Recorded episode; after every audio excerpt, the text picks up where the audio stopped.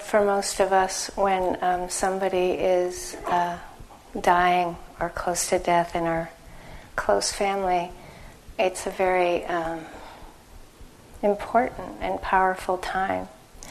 And my um, father spent two months in Massachusetts General Hospital in Boston, and he, he died there after those two months. And there was a... a certain point where uh, my family that uh, tends to have a lot of difference in how we approach things. We had to come together. It's an understatement. Uh, uh, we had to come together and make some decisions about uh, how um, his last few days or week we're going to be. And we, you know, we, the family actually has never really had a shining hour before. So I didn't go into this family meeting uh, with the hospice uh, people that excited. But none of us were really that hopeful for agreement. Um, uh, so my family has a mix of fundamentalist Christian and Baptist and, you know, kind of Protestant, atheist, Catholic. I mean, it's like in terms of uh, a certain range, uh, the agnostics and atheists have a pretty strong hold as well. Um, and then there's this one Buddhist that nobody, it's the, the black sheep of the family is the Buddhist. Uh, So um, this doctor walked in and sat down with my family. And in the meantime, my sister usually would come in with um, two big bottles of alcohol every day and um, kind of make pretty big scenes. So she was fortified with her bottles already. You know, it's it's more than just I'm saying. It's a pretty wild scene. Um, so he walked in and sat down and kind of got us the scope of the family.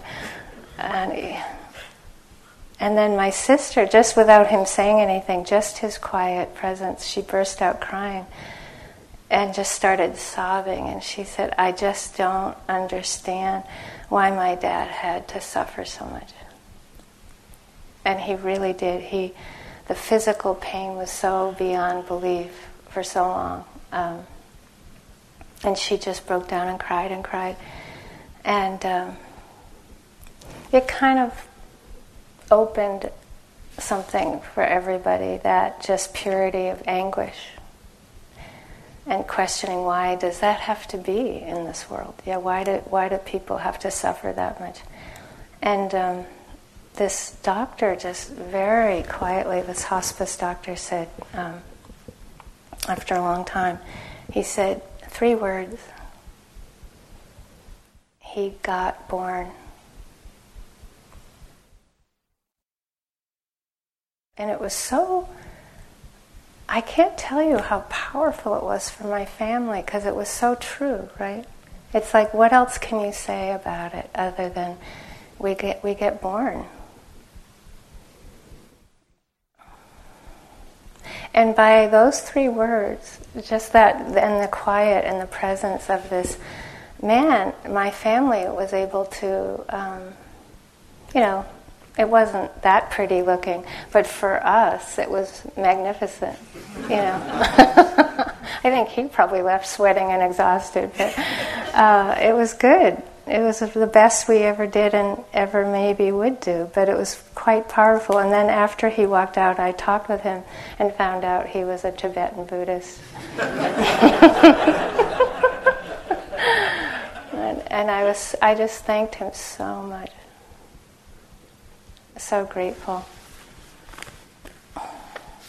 So we we will have um, in our lives these times when the, the existential predicament of being human happens. We get more close to it, And it can happen in many ways. Uh, there was a point in time um, when I lived in Northern Maine and I taught um, learning disabilities in a very extremely rural area of Northern Maine.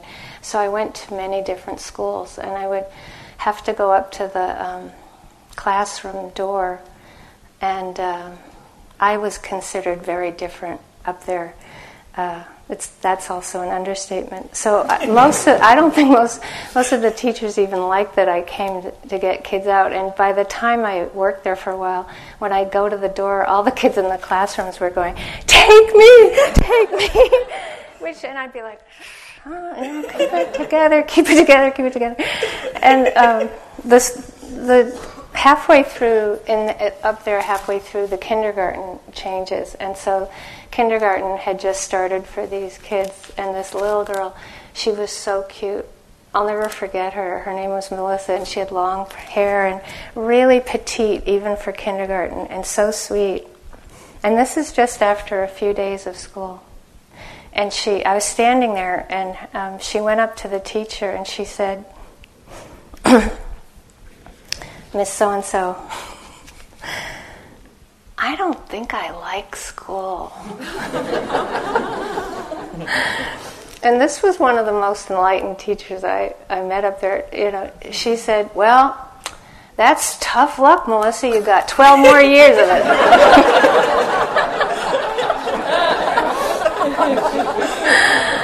And I was like, "Oh my God."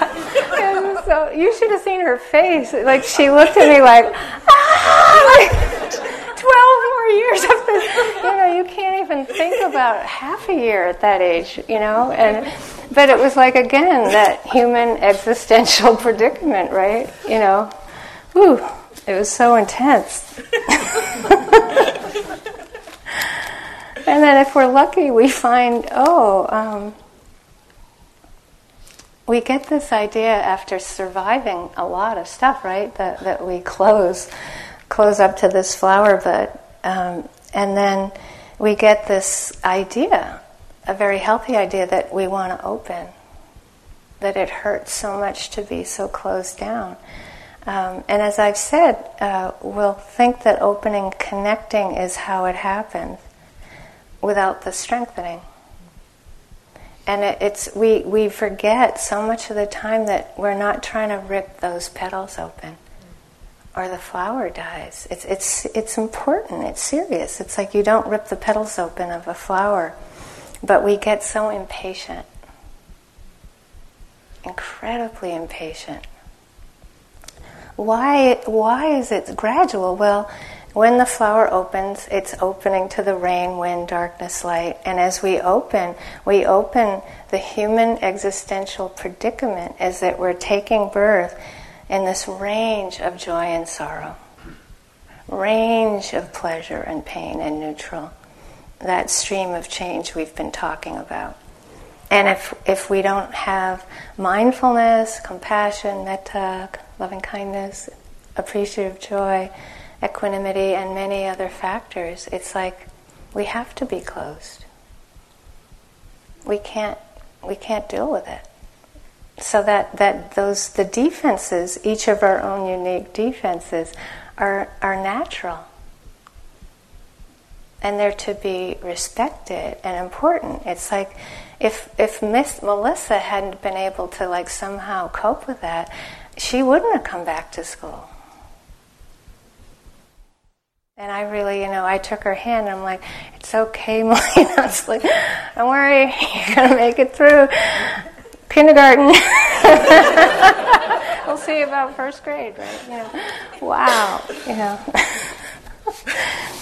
So it's not just about opening or we'd all be done already.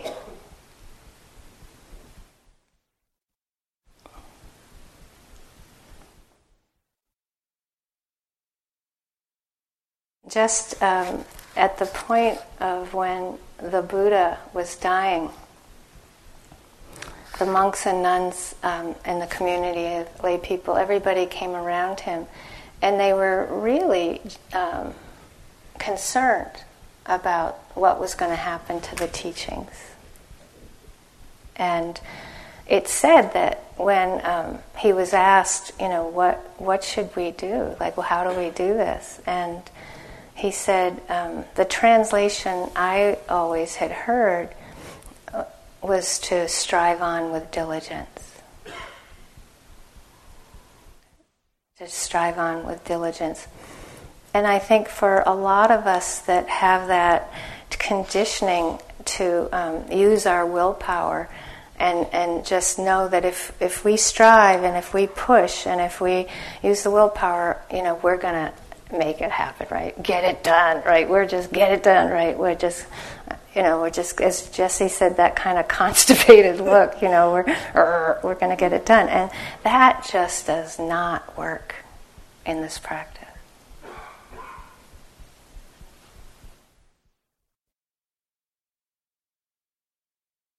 So one time when I was um, early years meeting the Happy Sayadaw, uh, it's one of the first things I asked him. I asked him, how would you translate this? Strive on with diligence. And he's, of course, he was like, ah, ha, ha, ha, ha. He's like, oh, I say um, it's the fulfillment of remembrance. The fulfillment of remembrance. And so, okay, translated as the beginning part of a moment of mindfulness, well, what happens? It's like, the, where is the attention? We remember to collect the attention and be here. It's that remembrance, remembrance to be here.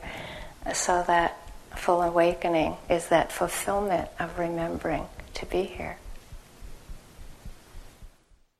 Now, I think for most of us, that kind of calms us and settles us, right? When we hear strive on with diligence, it's cu- it's cultural. It's it's just like we just get our foot on the gas, and it's like full enlightenment or bust, right? You know, and it's we take it very personally if it doesn't happen within a few retreats. You know, and really, we get like, well, then forget it then. It's not working for me. And this is like the art of life. If, if you take everything away, like, you're born here, why not be here? But we fight it. We're very ambivalent. We're very ambivalent. It's human. Again, it's the existential predicament.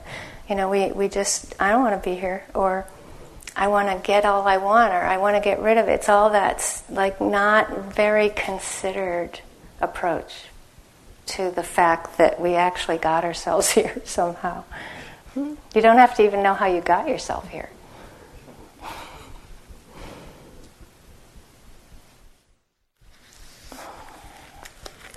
So again, if you look at those initial seconds of noticing that the attention is been wherever, you don't even have to really think about that either, but there's that sense of, it's called, sometimes mindfulness is translated as recollection, recollection. It's beautiful. It's, or you could say the recollecting or the recollection, but it's a, you'll notice that something starts happening with the attention and it starts having a choice to be here. A choice, you know. You you know when you choose. Well, no, not, not. I don't want to be here, right? You can choose to go back out there again into being lost, but you can choose to come back, and you'll notice that that takes a certain kind of re, uh, relaxation. So there's the, you'll notice the remembering, the recollecting, the relaxation, and then there's a recognition. Oh, I love it. It's like, oh, hearing, right? Oh, driving. That's dangerous, right? Oh, right? You're at the refrigerator. Oh, reaching. Again, right? You know, whatever. It's like, it's just waking up, waking up, waking up. Rather than asleep at the wheel. So that choice is, it, the choice is that moment when you start to notice that Um, you can collect the attention, and you recognize that you you either want to be connected with what is real, and true, or you want to be consumed by defense? Do we want to be consumed by defense, oppressed by it, or connecting with what's real? And again, this is this is an existential predicament that we we have every moment. So we can get rebellious about it or not, but who exactly are we fighting?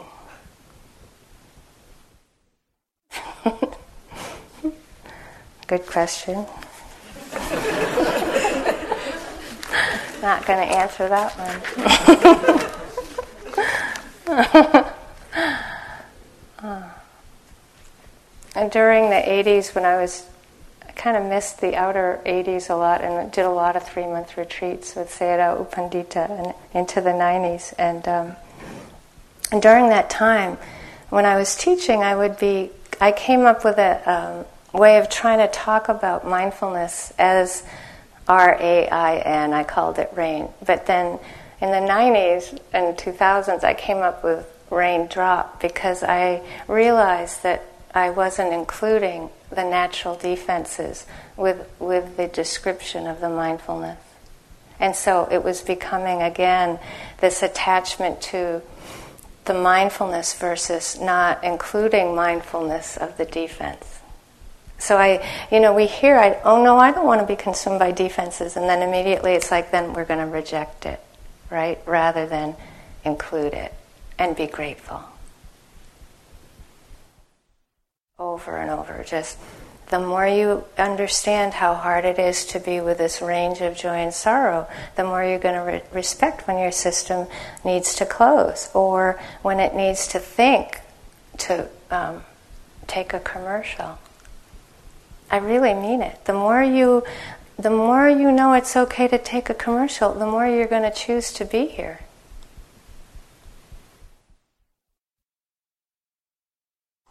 So that I'm not going to go into this in too much depth, but it's it's in terms of understanding mindfulness from one angle. R A I N, R is recognizing what's happening. A is accepting what's happening. I is interest in what's happening. Some people have actually renamed that to something else, but um, and then N is non-identification. And then the drop Um, is the opposite. So the opposite of recognition is distraction, disconnection, delusion. The opposite of acceptance is resistance. The opposite of interest. It was hard to get that O. Do you remember that? There's even a better one now, but oblivious. Obliviousness. You know, obliqueness. Obtuseness. Boredom. And then, um, pardon? Uh, ob- obfuscate. I can hardly say it, so obfuscate. Indifference. Um, and then the opposite of non-identification, of course, is possessiveness, personification, um, identification, mine. It's mine. My fear, my body, my emotion. It's my emotion, right? This is my thought versus it's just hearing. Just some sensations on our cheek. You know, just just happiness, just peace, just identification, not mine. So sometimes I think we'll get frustrated because we'll feel like we'd like R A I N to be happening at the same time. But sometimes we'll get recognition like, oh, hearing's happening, and we, we slip off again. But it's a big deal. Anytime you remember to come back here, that plants a seed for remembering to come back. That's how powerful mindfulness is. And and it's something that I have so much faith in. That's what I have faith in. It's just that sense that I know if I remember once, that I'll remember again. The hard part in this is that you can't control the next moment you're going to remember. But you will see And again, I have great faith in this. The more you remember to come back, the more you'll remember to come back. And the less you remember to come back, the less you remember to come back. And so the, what's different about this for us is that we can't get the certificate, put it on the wall, and say, I did it, I don't have to do it anymore. It's the opposite. And again, we're not we're not trained to appreciate that we can't just go, okay, you know, got it done, did it, move on to the next retreat and think, oh, I don't have to do it anymore, right? Or the next whatever. It's like this. It's so different. It's like you get that, oh, every time you get the attention back, you get your life back. I mean, where would, how could we argue with that? Instead of living in, in our imagination and the past and the future, to be here.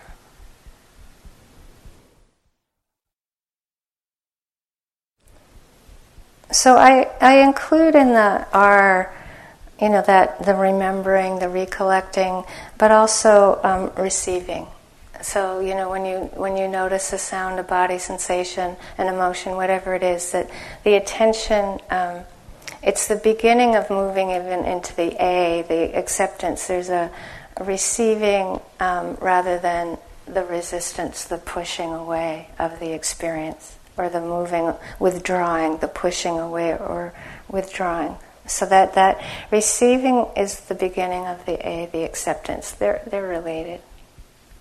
And of course, the opposite of the um, recognition is, again, spacing out, disconnecting, distraction. And I think that you'll appreciate how important it is to, again, respect that defense.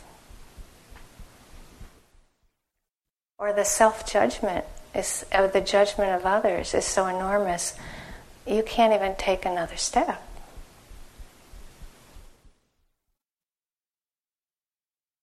I mean, how much are we really here? Not as much as you'd want, right? When you start doing it, it's like, ah. And it's sh- it's just the more you do it, the more you start shifting the whole thing to ah, appreciating that um, you can be distracted because it's what has kept you sane. And it's what keeps other people sane, so-called sane, right? Saying the normal neurotic human being distracts themselves a lot.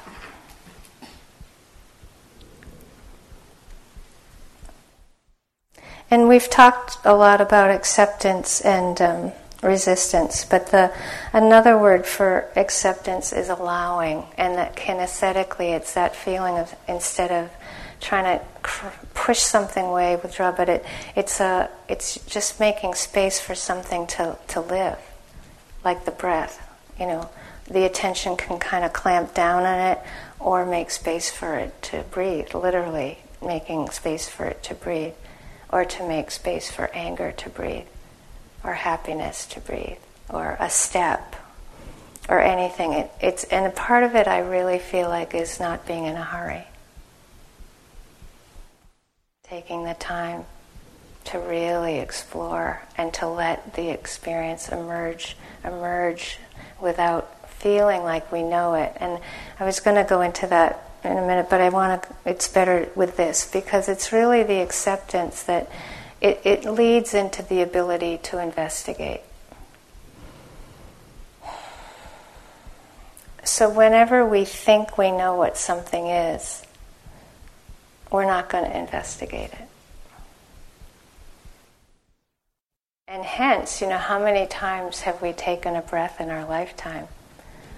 And how exquisite it is when we're dying and you're with someone who's going to take the last breath and and you just realize, oh, how could I not be interested in my breath?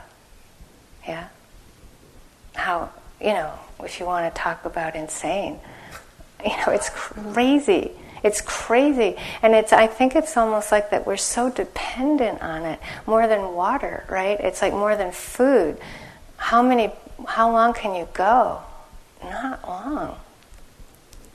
And it's it's the thing that's the hardest to be interested in. So we have to just have so much patience with that sense of like, wow, how did I get so disconnected?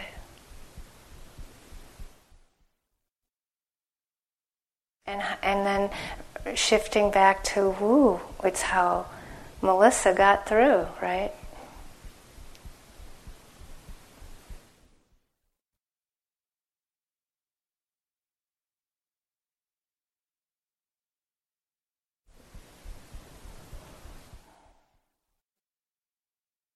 So in, included in this, you know, the the defense, the natural defense of trying to avoid pain, you know, non non-acceptance of pain, the holding on to pleasure, there, it's related to identification as well too. But you see as you go through R A and then I N, um, you're more and more protected, you're more safe.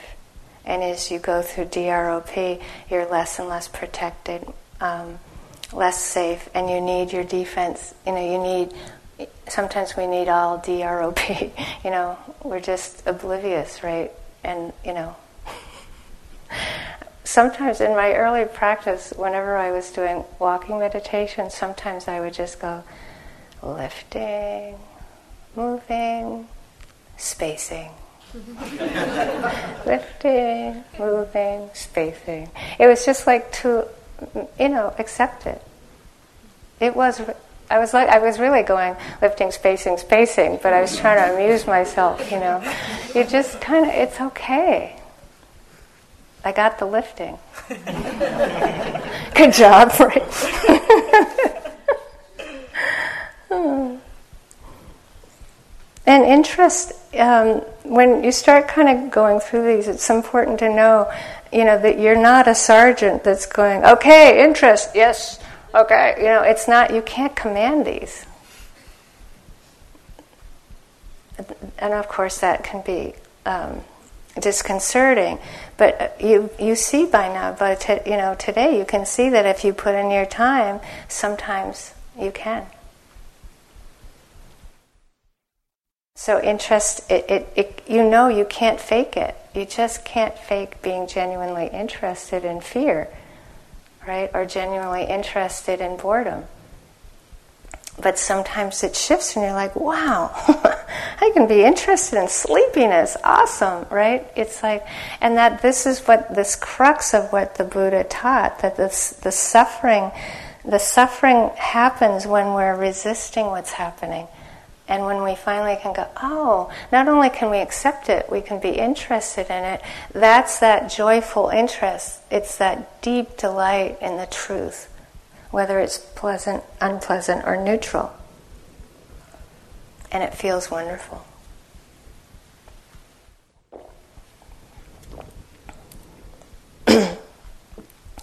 It's not like rockets are going off wonderful. It can be very sublime and serene and quiet, wonderful.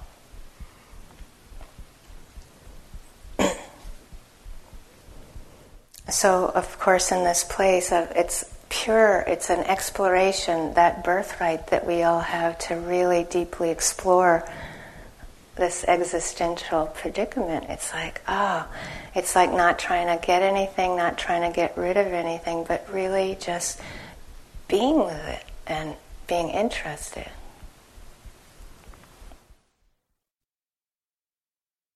And then the the opposite, it's like, you know, there's when somebody is starting to numb out, including yourself, you know, you know what it's like when you don't want them to, or yourself. It's like, you're like, knock, knock, no, no, no, don't go away, don't go away. But it's already happened. It's a protection. It's an emotion. Indifference is an emotion. Numbness is an emotion. It's not dead. It's just the flower bud had to shut down. And if you can allow yourself to do it, you'll allow other people to do it. And they really need that. They don't need us hating Or we don't need to hate ourselves for numbing out or being indifferent. In fact, if we care about it and make space for it, then what happens? Of course, that shutting, you can only hold it shut for so long. And then suddenly it hurts, and then something will start to open up again.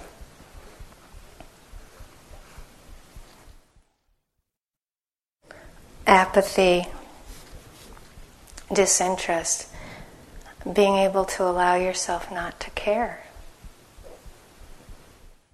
Important. Or it's harder to care. You burn out. I like to play with it. It's like anything that I, I judge myself for. I'll walk around going, not out loud if anyone's around, but I'll be like, I don't care. Because the kids are so good at it, you know, kids are like, in the, you know, this is the word in the eighties that started, it was like, whatever, you know, whatever.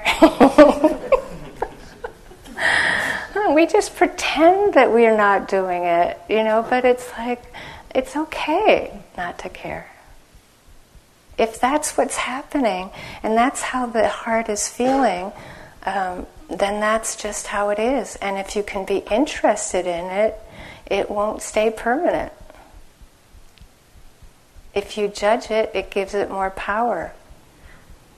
If you start hassling a kid for saying whatever, boy, they're going to just lock down those heels into it, right? We all know it. We know it in ourselves. If you were ever a teenager, you know what that feels like. It's a protection.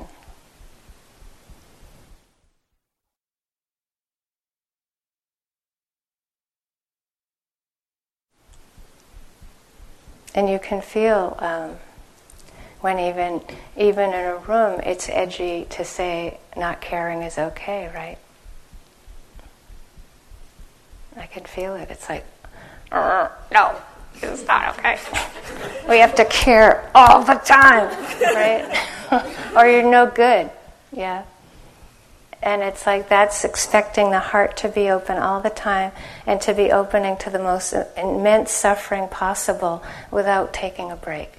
It's inhuman, and it's cruel, and it doesn't make space for the heart to recover. And as I'm saying, the more you can allow it, the less you need it as a defense. The more you hate it, the you know, the more somebody is needing to be indifferent and the more you're pounding on them to open up, they're going to just stay closed. Why? It's not safe.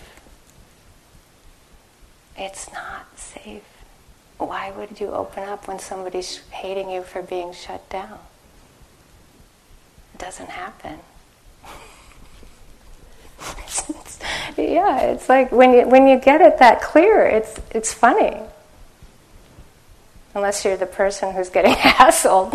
Yeah. hmm. You know that classic example, there's somebody who's just wanting to read the newspaper in the old days, you know, I just want to drink my coffee and read the newspaper, and somebody's going, no, no, no, no, no, I want to talk to you. But it's that classic example of somebody just, that's the kind of break they're needing.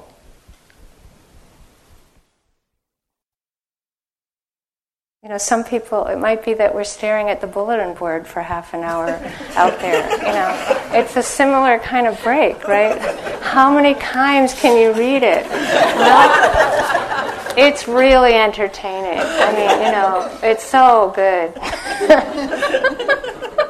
Oh, look how many notes Jesse has. You know, whatever. And you look at the handwriting. I mean, I know how to make that last an hour. It's the T V. And it's okay.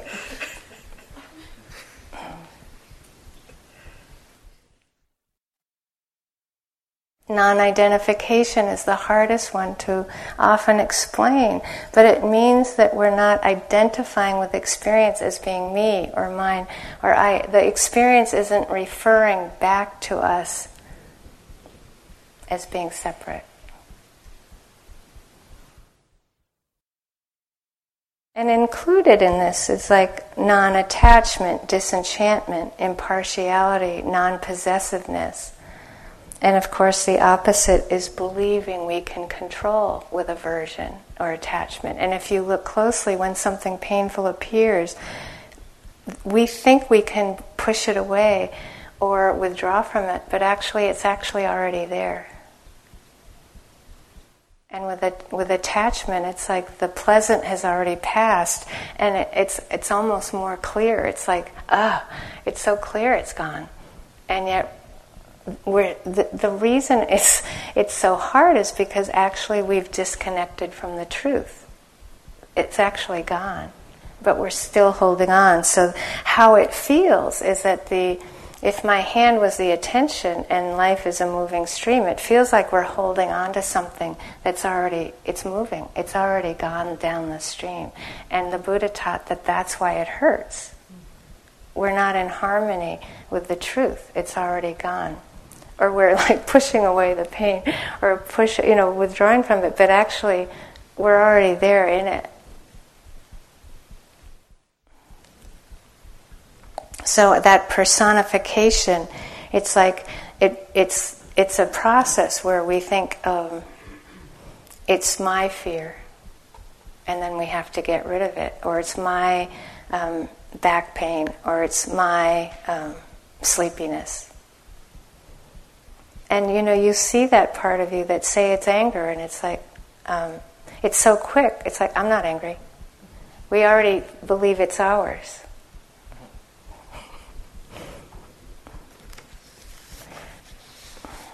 So again, to remember that the R A I N, even if we have a slight bit of acceptance, it's huge. Or if we understand a little bit of what it feels like to hold on.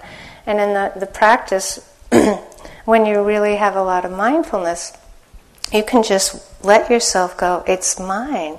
You yield into it, you feel the contraction of it. That's what the Buddha taught was the suffering that ends suffering. It's letting yourself take responsibility for believing it's yours and, and going, ow, wanting hurts. Oh, aversion hurts. But what we tend to do, and I've said it already, but it's important to repeat it, we get caught in the object of the wanting, and we forget that actually the wanting is happening inside. We get caught in pushing away the uh, what we don't want, or withdrawing from it. And again, it's not happening outside, it's happening inside.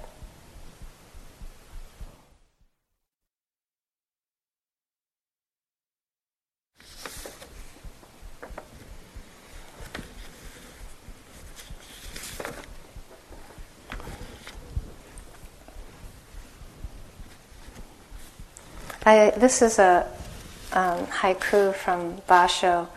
He said, whenever winds blow, the butterfly finds a new place on the willow tree. And, and I like that because, you see, the stream is passing so fast. Life is moving so fast. You can, you can be mindful at any moment. It doesn't depend on concentration. You can be, you know, fifteen minutes in some huge drama in your head about something, and then you might pop out of it and go, oh, anger.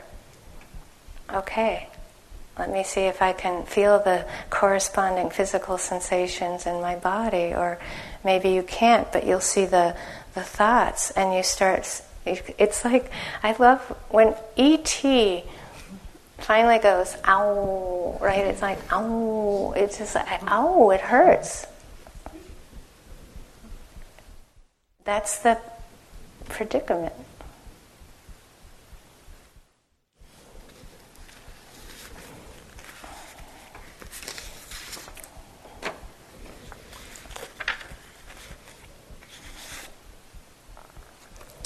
I think of that butterfly landing on the willow tree, or that moment when we recollect or remember to be here and that we don't have to resist what's happening. This is from um, the great um, artist Emily Carr from uh, British Columbia. She's she's writing about her childhood in the forest in um, Vancouver Island and Victoria. There was so much to see as we went up the river, and we went slowly because there were so many things to get over and under. Sometimes there were little rims of muddy beach pocked with the dent of deer hooves. Except for the stream, the place was very quiet.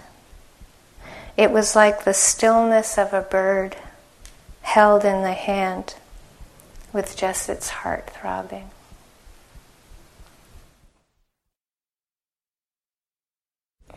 That's that's like a moment of mindfulness. It's like that's how precious that moment is. That's your life. It's your life. It's life. It's like it's like the the, the it takes that quiet and just the stillness of a bird, and you're feeling the the life of whatever it is, pleasant, unpleasant, neutral.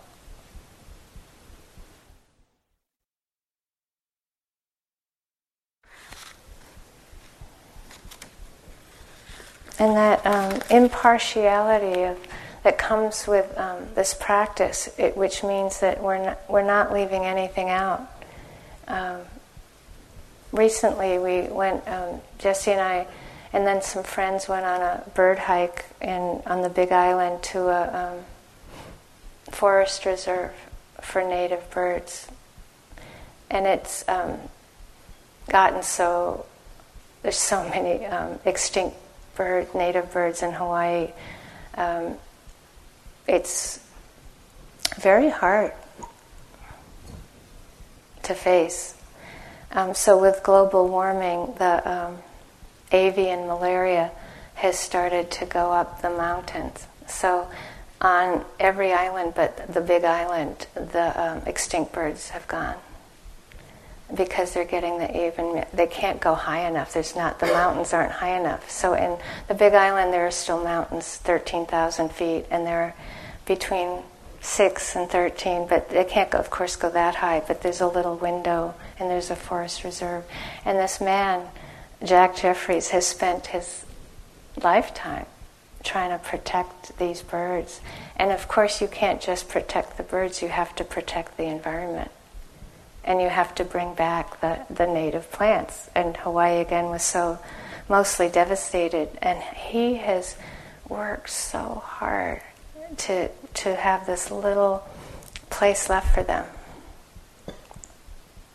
And yet, when you go out with him, what I find so um, inspiring about him is that there'll be this kind of Um, you've been seeing like there's one, like there's a hundred of this bird left on the planet, or there's like five hundred of this person, and you're just like astonished that you have the privilege to even be with this being.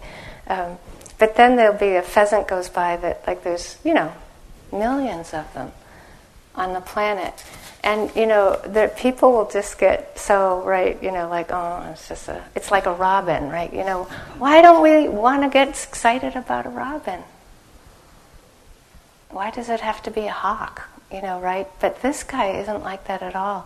And you'd think he'd be more like it than ever. And he's like, there goes the Kaliji pheasant, it's from India. And everybody's like, what? You know, and he just starts getting so excited, as excited as, there's the Akia Palala, there's like two left of the, you know, like, and he's he's equally excited. That's impartiality. But it's coming out of such love. It's oh, it's so so inspiring. He said, every time I see rare birds, it makes me want to do more for them. And nobody could be doing more for them. And he said, he just like, he just, I love all the birds so much. and, ah. Oh, can we feel that for each of our moments?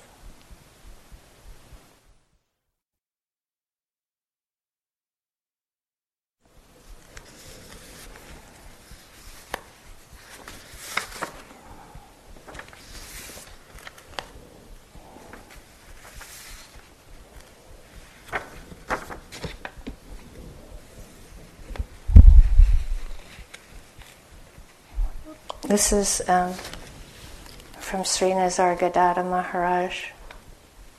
Truth gives no advantage. It gives no higher status, no power over others. all you get is the truth and the freedom from the faults. Truth can be expressed only by the denial of the faults in action.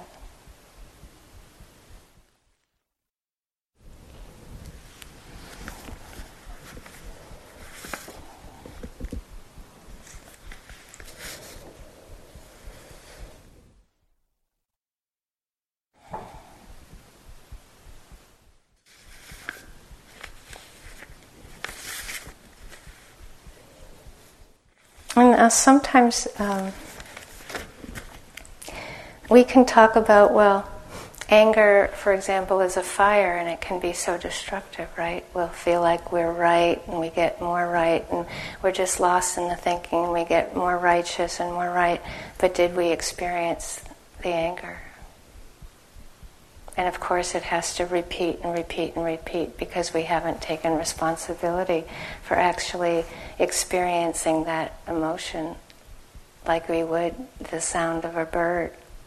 Um, but I, I wanted to give an example of sort of partially doing that. I, I have a student that um, he he runs a big company and uh, he'd never um, come to really losing it at a board meeting that he had, and he there was something that went so bad, and um, he said that he knew that he was going to be very destructive, but he couldn't really sit there and be mindful of the anger, and so he just ran out of the room, and he went in, out in the parking lot, and he started screaming, and he called me and said, is, is that doing better? You know, and I said, yeah, it's doing much better. You didn't damage anything.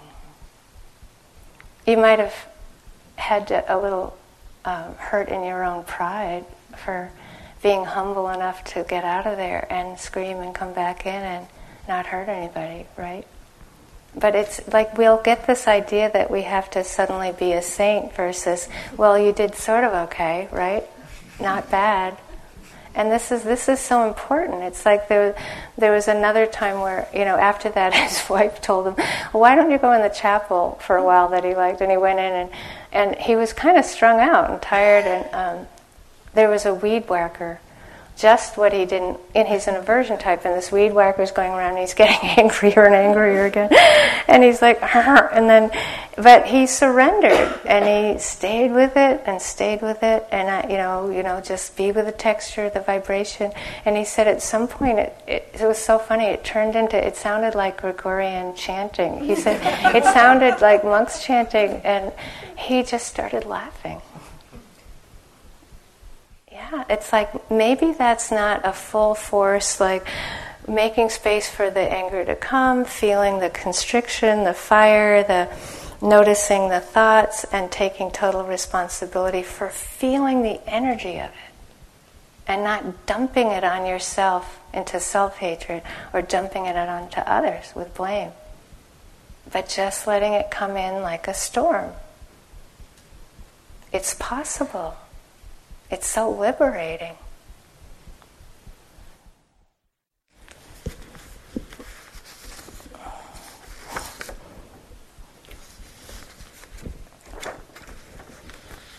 And there, you know, one time, one of our teachers in Chazwa Monastery, Sayadaw U Lakkhana, who um, was the abbot there all those years, and very hard that he died some year, a few years ago. He was so good to us. I, I never really got how good, oh, oh, so intense. It's like he just took care of us for twenty-one years.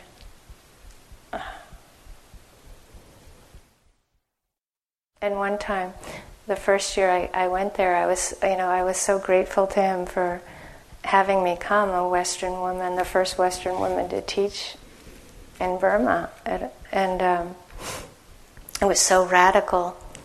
And then at one point he said, you know, uh, my teacher's teacher told us you were all coming, and he told us we had to take care of you.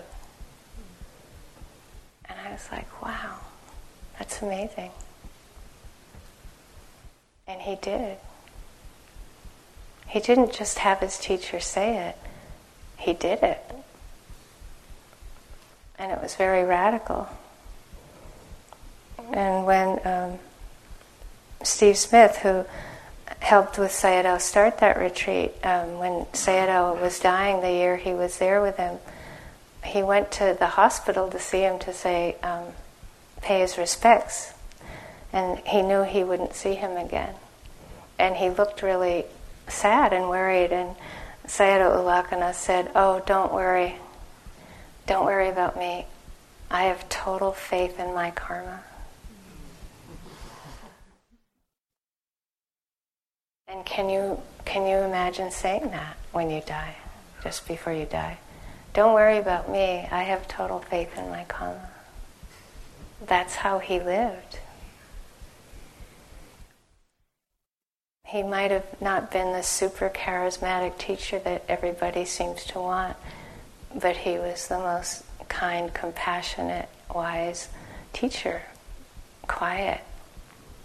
When he came here to teach, one of the first things he did was have everybody chant um, metta for, I think it was an hour and a half or two hours in here. He just cleaned this place out, man. It was just, you just, and everyone's kind of sitting in a, it was like an hour and fifteen minutes, and people are looking at me, and I'm like, just going to keep chanting, you know, it's okay. But it was so great. He was, he did so much metta. Everybody loved him.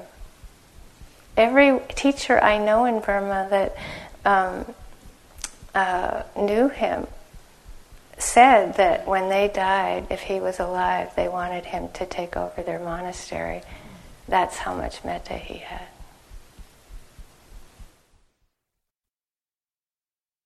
So it's a good, good um,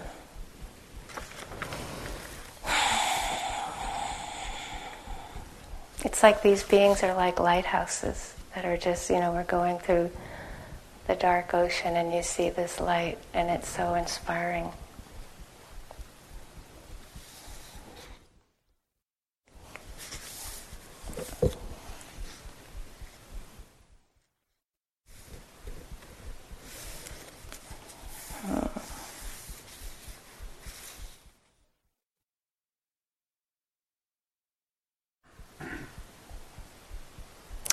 Unconditional acceptance, that the deep equanimity that's possible in this practice, without conditions, peace, um, often will shift you into a place that you can't figure it out. It goes beyond the thinking mind. It stops the mind, and it'll feel like paradoxical. But I wanted to bring it up because it's so important. So what it, what it. This this impartiality, but that's also warm, not indifferent, but connected and kind. Um, it it means that you relate to effort and effortlessness equally. You don't think effort is not as good as effortlessness. You relate to effort and effortless equally, or you relate to being deep or being ordinary equally. No condition. You relate to conceptual and non-conceptual equally. That's peace. You're relating when you're struggling.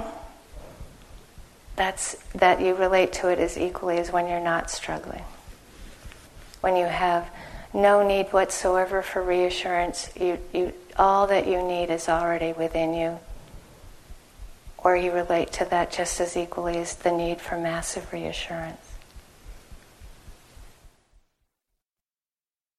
So you see, there's no contradiction in the paradox whatsoever. No contradiction is paradox. In the paradox, that's how you know there's peace.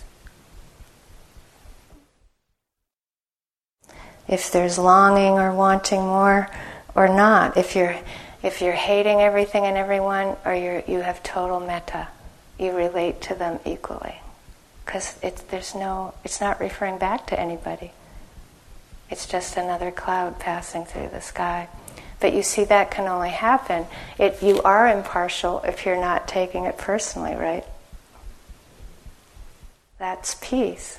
And so we we there's no peace because we think struggling is not okay, and it's ours. And we think that we're trying to get to this this state where we're, we never struggle, and then we reject all the times we're struggling, and, and we suffer. This is this is so important. This is if this if this was designed for the kind of peace that was state oriented, then we would only sit forty-five minutes a day, max. And you wouldn't we wouldn't design it so you have to go through sleepiness, restlessness, aversion, attachment, doubt. Why do you think it's designed this way? So you can deal with sleepiness. It's a human experience that somehow we reject when we're sitting up, right? And then we want it when we're sleeping. But it's like, it's just anything, anything, anything. This is about including everything. That's peace. And so this is a perfect design. You keep going through it over and over again until you get, oh, that's that, I call it mindfulness as a last resort. You know? Maybe I should try try to experience, you know, be mindful of it.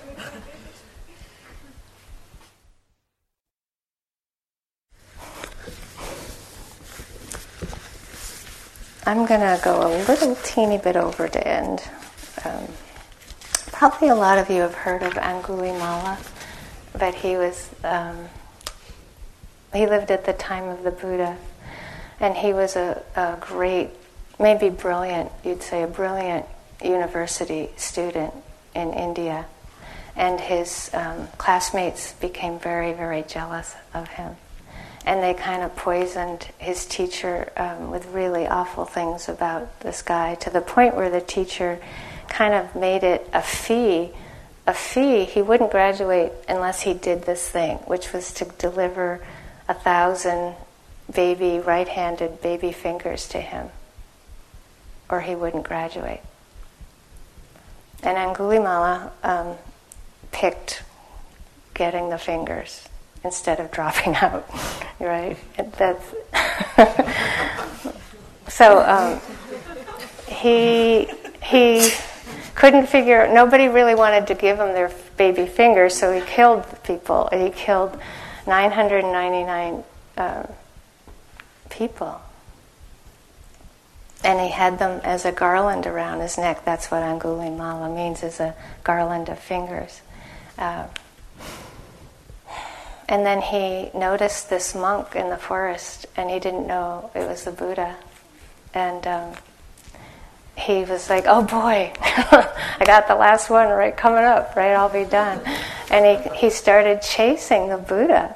And uh, the Buddha, with his powers, could could see who he was, what was going on, and he was Angulimala was so strong and so fit and so formidable, and he just started running and running.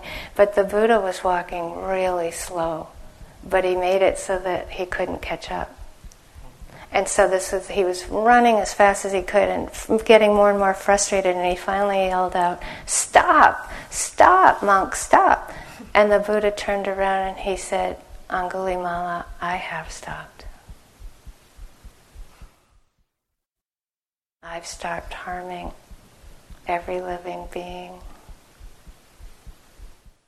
And it was so powerful. Like he, he was so um, transformed that he became a monk and became fully enlightened.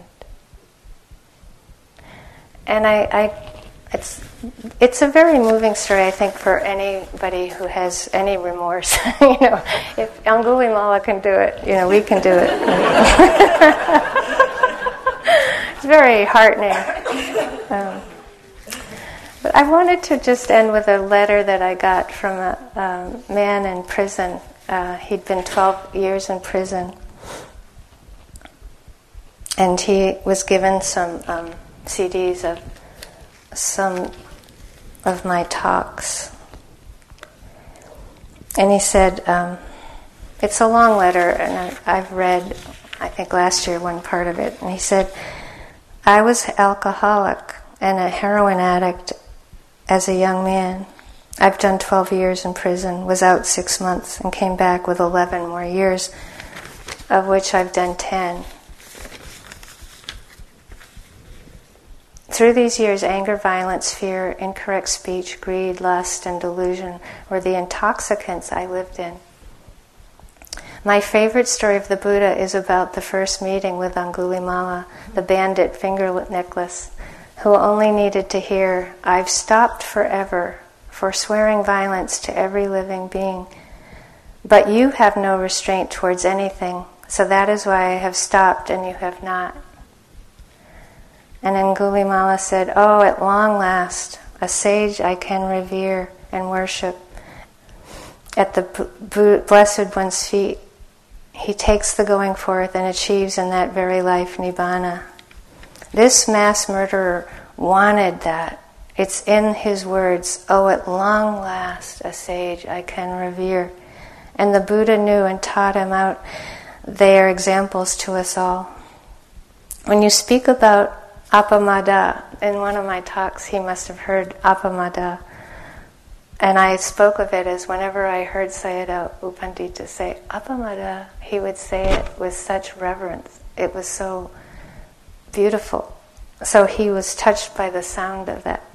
When you speak about Apamada as non-intoxication and how you enjoyed hearing Sayadaw Upandita say it, because you could hear in his voice how he loved to say it, I really connected with this, because to me the Buddha recognized the human experience is addiction and intoxication, and the way to liberation is to finally stop by the vehicle of heedfulness. Apamada, non-intoxication. The twelve steps of A A transformed my life. I experienced a spiritual awakening and later discovered the Buddha and Dhamma as my path. The gift of the Dhamma is the greatest gift. I know this to be true. I offer my gratitude to you for sharing these teachings and lessons with me freely. I offer my gratitude to all your teachers for sharing these teachings and lessons with you freely.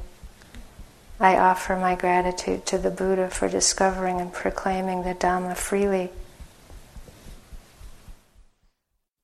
I've laughed and cried listening to your talks. They have been a huge support to my practice, expanding my right view, right effort, right aspiration, right concentration, right mindfulness, right speech, right action, and what I enjoy as right feeling. Bluebirds in front of us, bluebirds behind us, bluebirds to the left of us, bluebirds to the right of us, bluebirds above us, bluebirds below us, bluebirds all around us. May those who are friendly, indifferent, or hostile, may all beings receive the blessings of my life. May they soon attain the, re- the threefold bliss and realize the deathless. Thank you.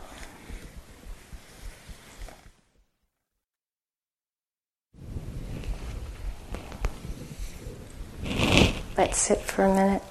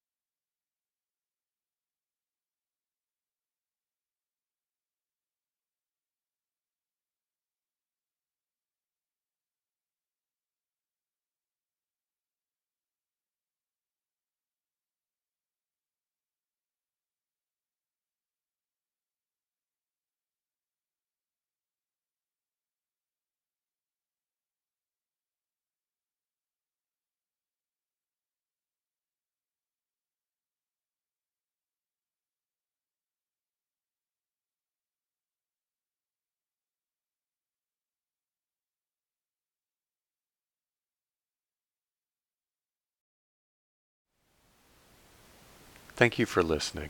To learn how you can support the teachers and Dharma Seed, please visit dharmaseed.org slash donate.